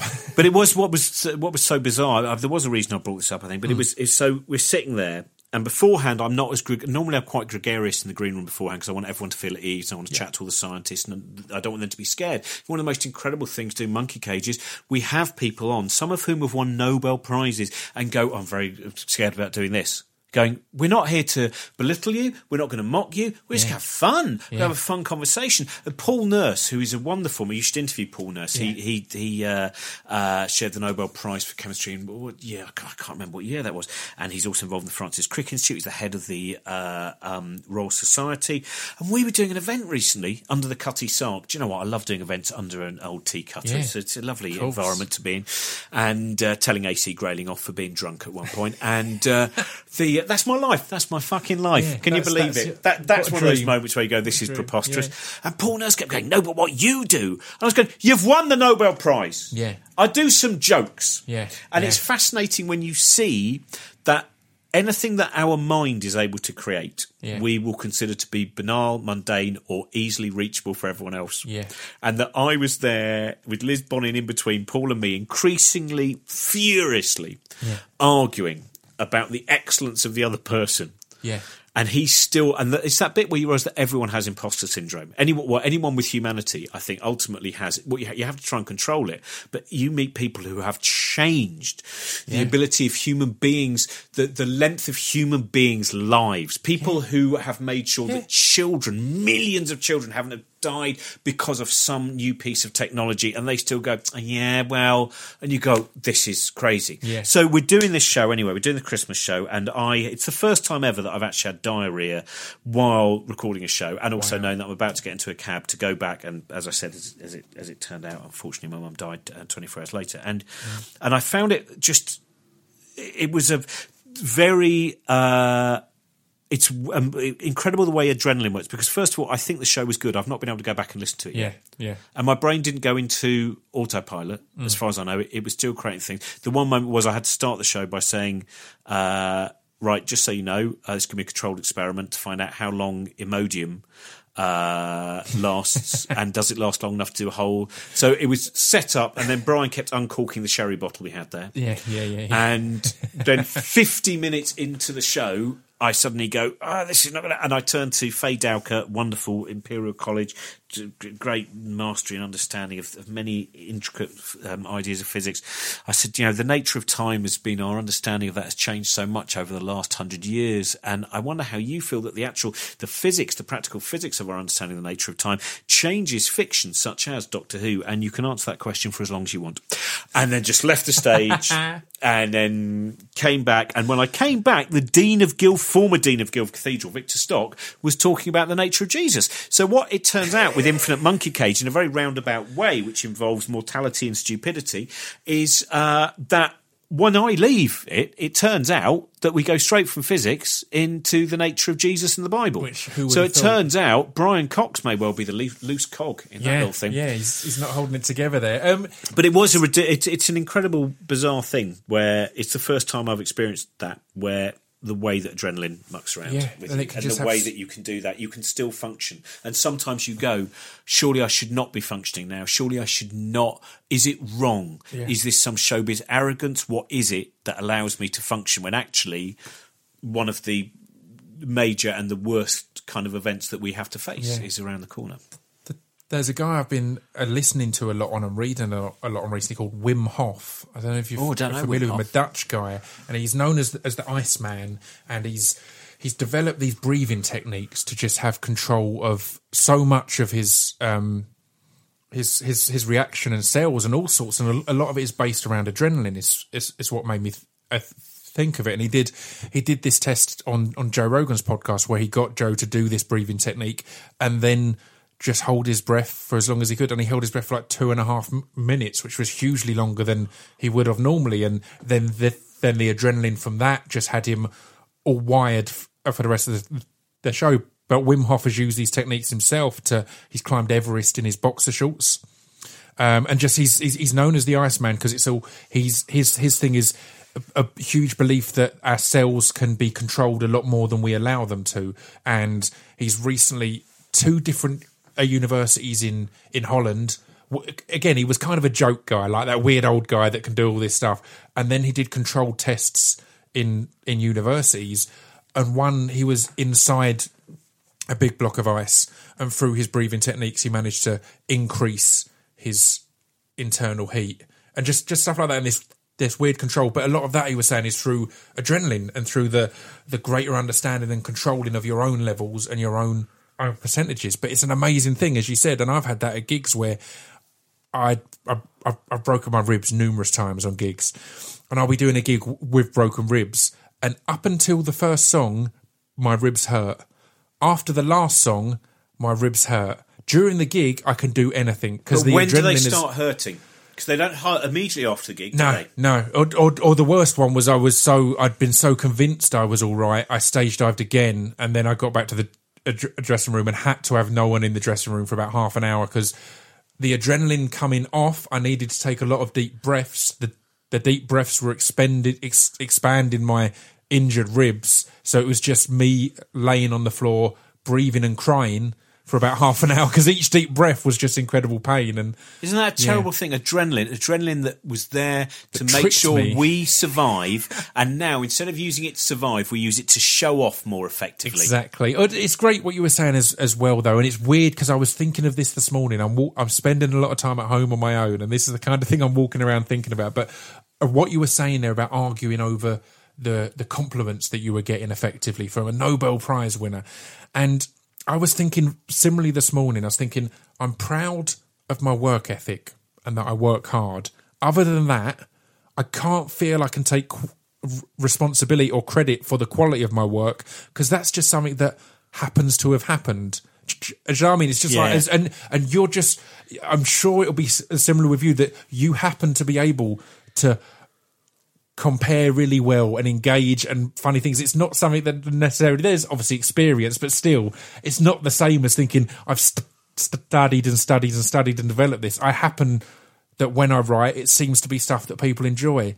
Yeah, it's not I feel I can't take that. I've I've been born. Yeah, the athletic. If someone's athletic and you go and they got up at five every morning yeah. and they had their twenty-seven egg yolks and they ran fifty-nine miles and they lifted this thing. Yeah. Whereas ours is kind of, if anything, you know, it's this. But there's a thing.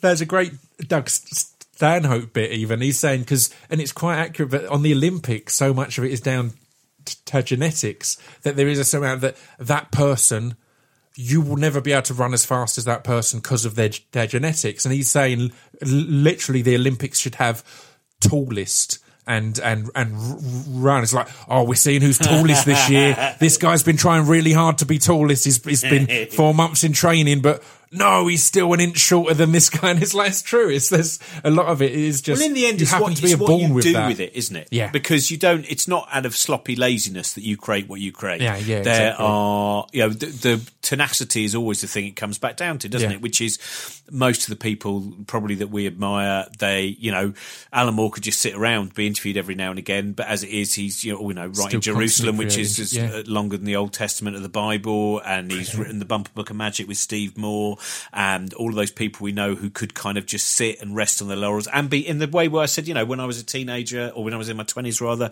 and I would just kind of do, you know, twenty minutes at a stand-up gig and doing three in a night feels, oh, that's a lot of effort, isn't Yeah. it?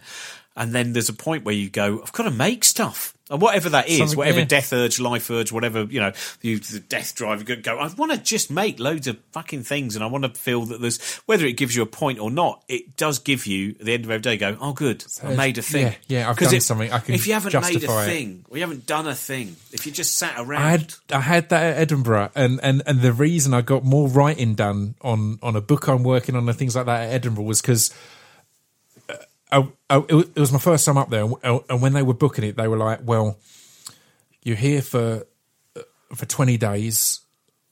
You know, you should have a day off or two each week." And I was like, "Well."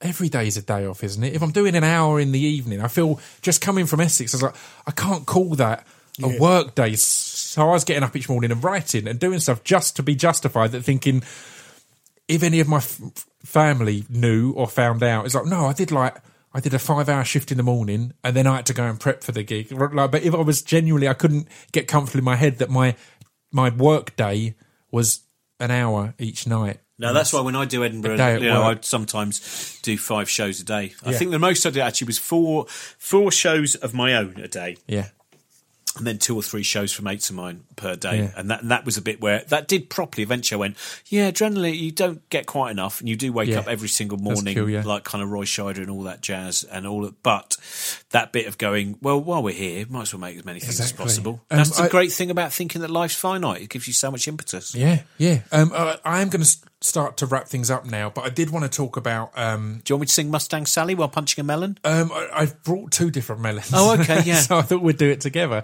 Um, no, no, I did want to talk about the um, your choice of walking away or, st- or stepping away from touring and stand up, and and what kind of brought that about b- b- because it felt at the time from talking to you it felt like a necessity it didn't feel like Mm. i'm done with this it felt like this is going to break me this is going to you know and, and was that the case or was it what I think the- I did start to go a bit mad. And I- I was on the cusp of madness. That was it. There was a point where I think it really kicked in about four years ago. About four years ago, uh, I started to get insomnia, and Yeah. I just couldn't sleep. And I would then be going to talked about this a fair bit is- i've this last year i've had an awful lot of insomnia and it's Well, I think some of it comes from. I don't know where yours think- will come from, but mine, I think, comes and a lot of people's.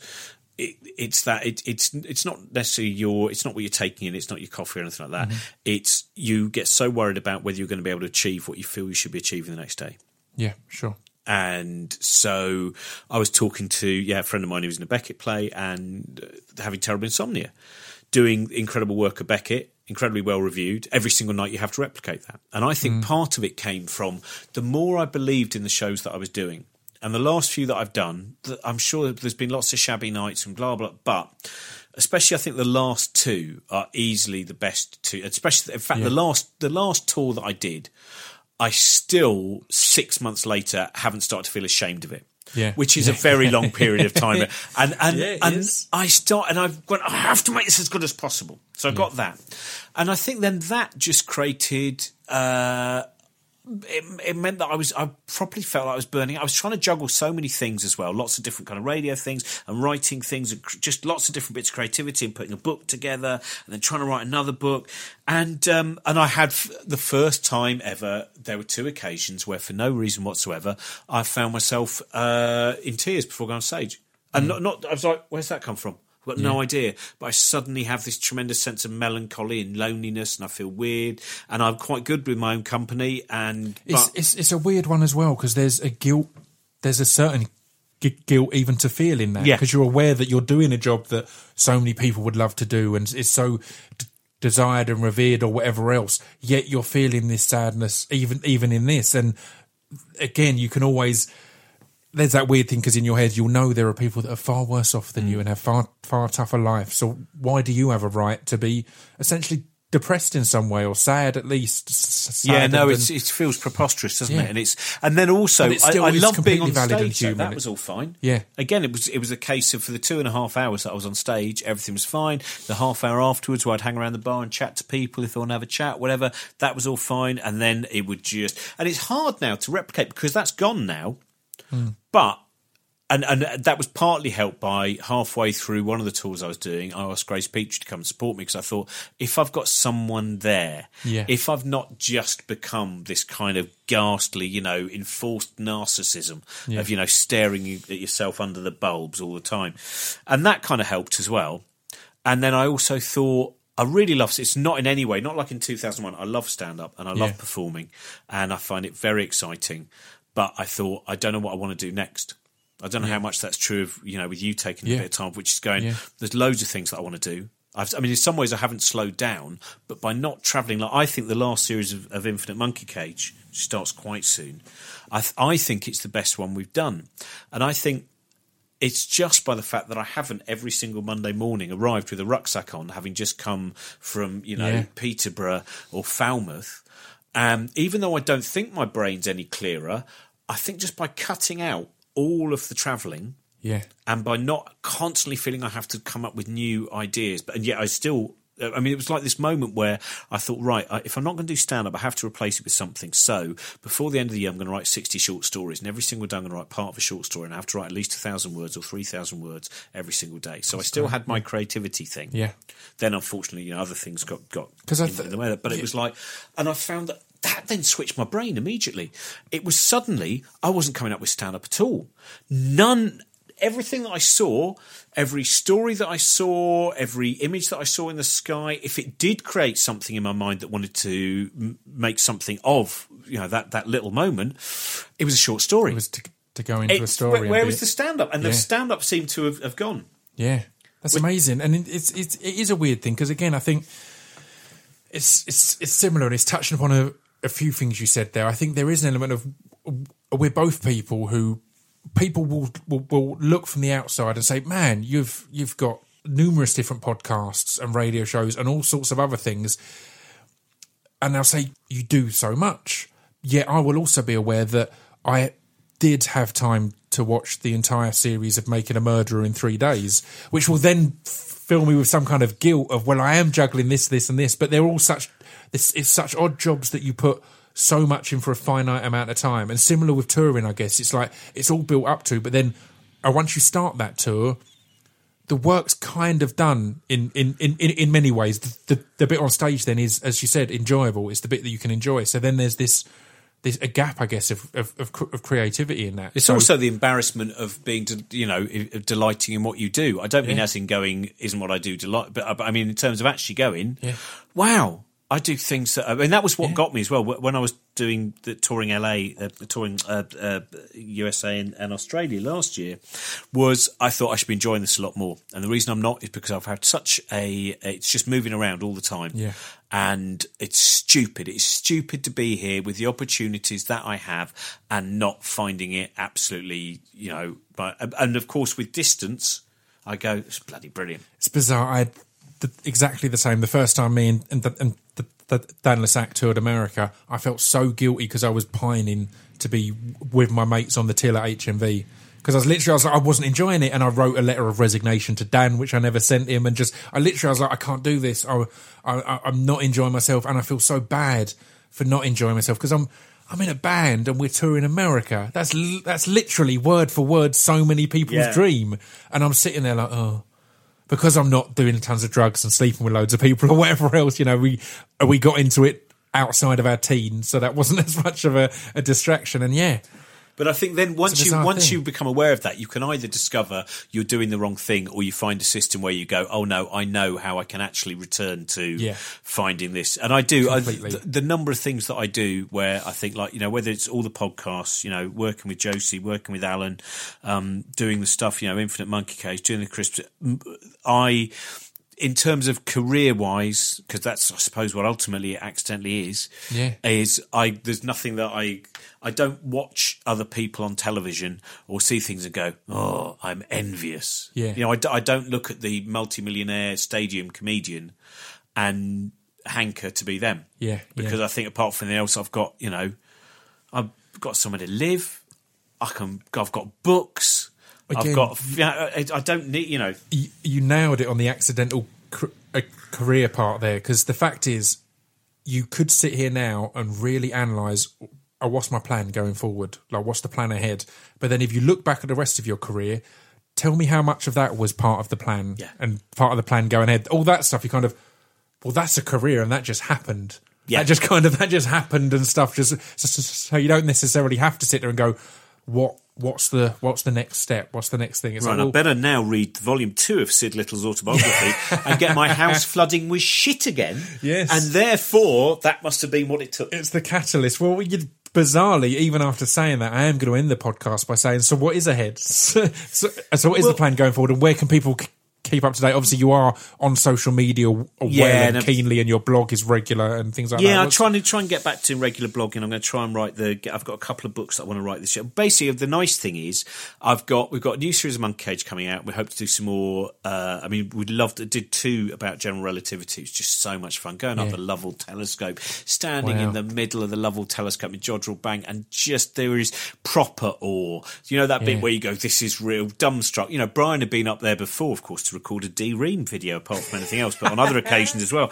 Um, you just look and you go, "This is the beauty of you know human curiosity."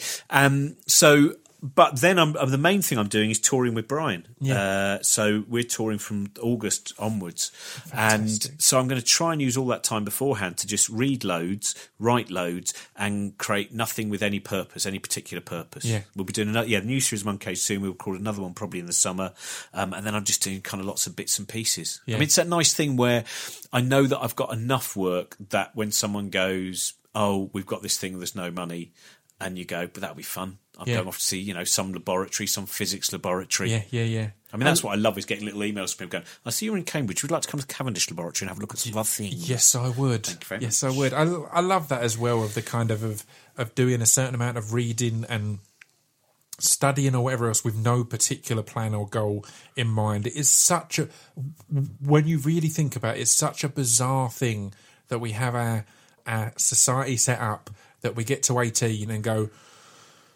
yeah, that's probably enough learning. That's Yeah. probably enough. That's probably we've probably got it. Eighteen, we've probably got it all in there. If you think of when you're eighteen, but that's when we stop, f- generally stop education Yeah. and go, yeah, yeah, I reckon that's that's good. That's good. It's bizarre. Well, that again bizarre is thing. uh, that's one of the main drives now. But behind loads of things that I'm involved with, which is to make everyone an autodidact. Yeah. To make everyone go. I don't have to be scared of these subjects. I might not Yeah. understand them, but there is no reason not to approach Yeah. ideas of science, ideas of philosophy. There's no, you shouldn't be fearful of great literature because most great literature is not impenetrable. In fact, one of the reasons it's great is that you can both penetrate it and at the same time on that journey, and then afterwards you kind of sit there and you go, "Oh, I, th- I think I'm still. I finished that book, but it's still there. It wasn't Yeah. the, the the journey of the book was not now it's closed, it's done. The, there's these little bits I didn't even know are stuck in there. These little gluey Yeah. clumps stuck around my neurons. Wondrous. It's it's there's there's there's um. I always remember one of my f- f- favorite or changed my perception of a lot of things. Just just talking to my older brother, who's I always I mentioned on the podcast like has influenced a lot of my beliefs and he's has taught me so much. He's a, he's infinitely more in, intelligent than me, but he said one day, and not dramatically or not in, in it as any kind of big statement or to be contrary or bold, just quite honestly and and matter of factly that he doesn't believe for him, at least at this point, but in general, I think I'm adding at this point, I think he was more, he doesn't believe in having a relationship because there's too many uh, books he still hasn't read. And it's a genuine thing, and he puts so much time into reading and learning that he's like, I don't previously I'll be in a relation and I'll be doing that bit where we're having the evening together or whatever else, and I'll be thinking, she falls asleep in a minute, then I can probably get a few chapters in of, of this or that. And just, you know, and I, I, found that beautiful. I was like, that's not trying to be shocking. And it should be a completely acceptable choice in itself of going, right, no, he feels that his improvement comes more from learning and, and book. Yeah, well, see, I, I would, in one way, I've in a lot of agreement with that, but in another way, I also think that from the point of of my son, you know, yeah. but then that changes outlook and drive, and not in a way where you just right? become obsessed with fat in, in, in you know the adventures the adventures that we can have yeah, you know. yeah, I yeah, I see myself as his imaginary tiger you know to his Calvin. That's uh but you know we just have so many adventures and it's brilliant and and to watch the development and personally that's just there. I, I think nearly so it's Sid Little my house flooding with shit and probably the birth of my somewhere between you know all those three things. One of them three. It's hard to say which one's the biggest impact and I'll moment send life, you the but... Venn diagram as soon as I've finished it. Well thank you very much sir. thank you. And uh, yeah I look forward to seeing everything else that comes ahead, even though you don't quite know what will, no, it will be yet. Still want to run a little bookshop, obviously. Perfect. Thank you very much, sir. Thank you.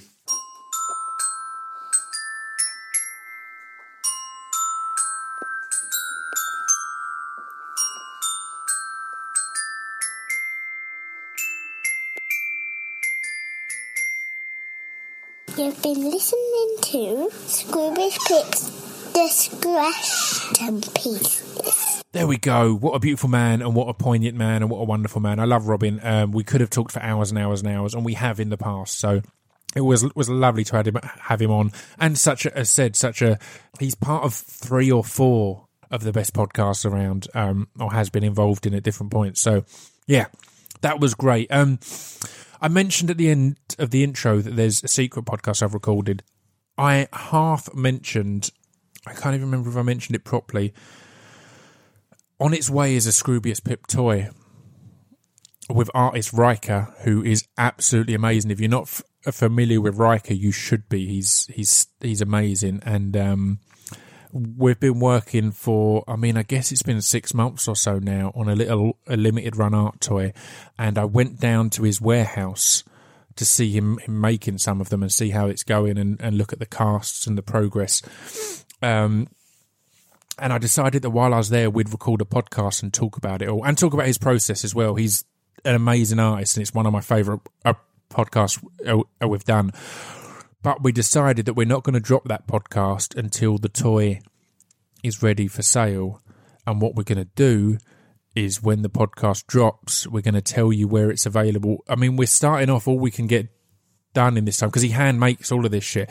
We're going to be doing a limited run of 50 so when that podcast drops, we will tell you where the first 50 are available and we might not mention it on social media until like a day after the pod the podcast has dropped so the podcast uh, our listeners have got a head start you know that's really exciting. I can't wait for you to see them and hear that podcast again. We don't just talk about the toy; it's not just a long advert. I promise. Uh, we talk about Ryca's whole journey into art and and being a successful career artist. He makes a good, strong living from art now. It's amazing, and he comes. He, he you know, he started off as a, a sign writer. So yeah, it's it's a great story. Um, check that out. But next week we have Jason Reed, who is amazing, and I touched upon it in the intro. Please just download this podcast. He he's a very intelligent man. He writes for the Huffington Post and numerous other uh, uh, websites, and has worked on numerous great uh, documentaries. It's a hell of a story and a hell of a tale and a hell of a discussion about our drug laws. So come into that open open minded don't come into it being yeah fuck the drug laws or yeah fuck the stoners or whatever else. Come in and listen to the discussion. So check that out next week. Until then please if you can rate us and and give us nice marks on itunes and things like that or subscribe or tell your friends spread the word. Do all the good things. I think by the time this one drops in fact as this one drops i should be on the Sodajerker podcast this week, which is a great podcast about um, musicians and, and, and writers. So it's just about the writing process, and they interviewed me about my techniques and all that kind of thing. So that was cool. But also on the Richard Herring podcast,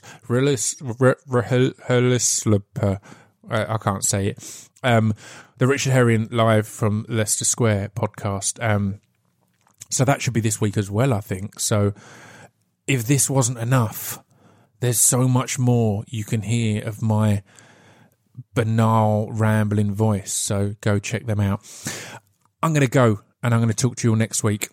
See you in a bit. Bye.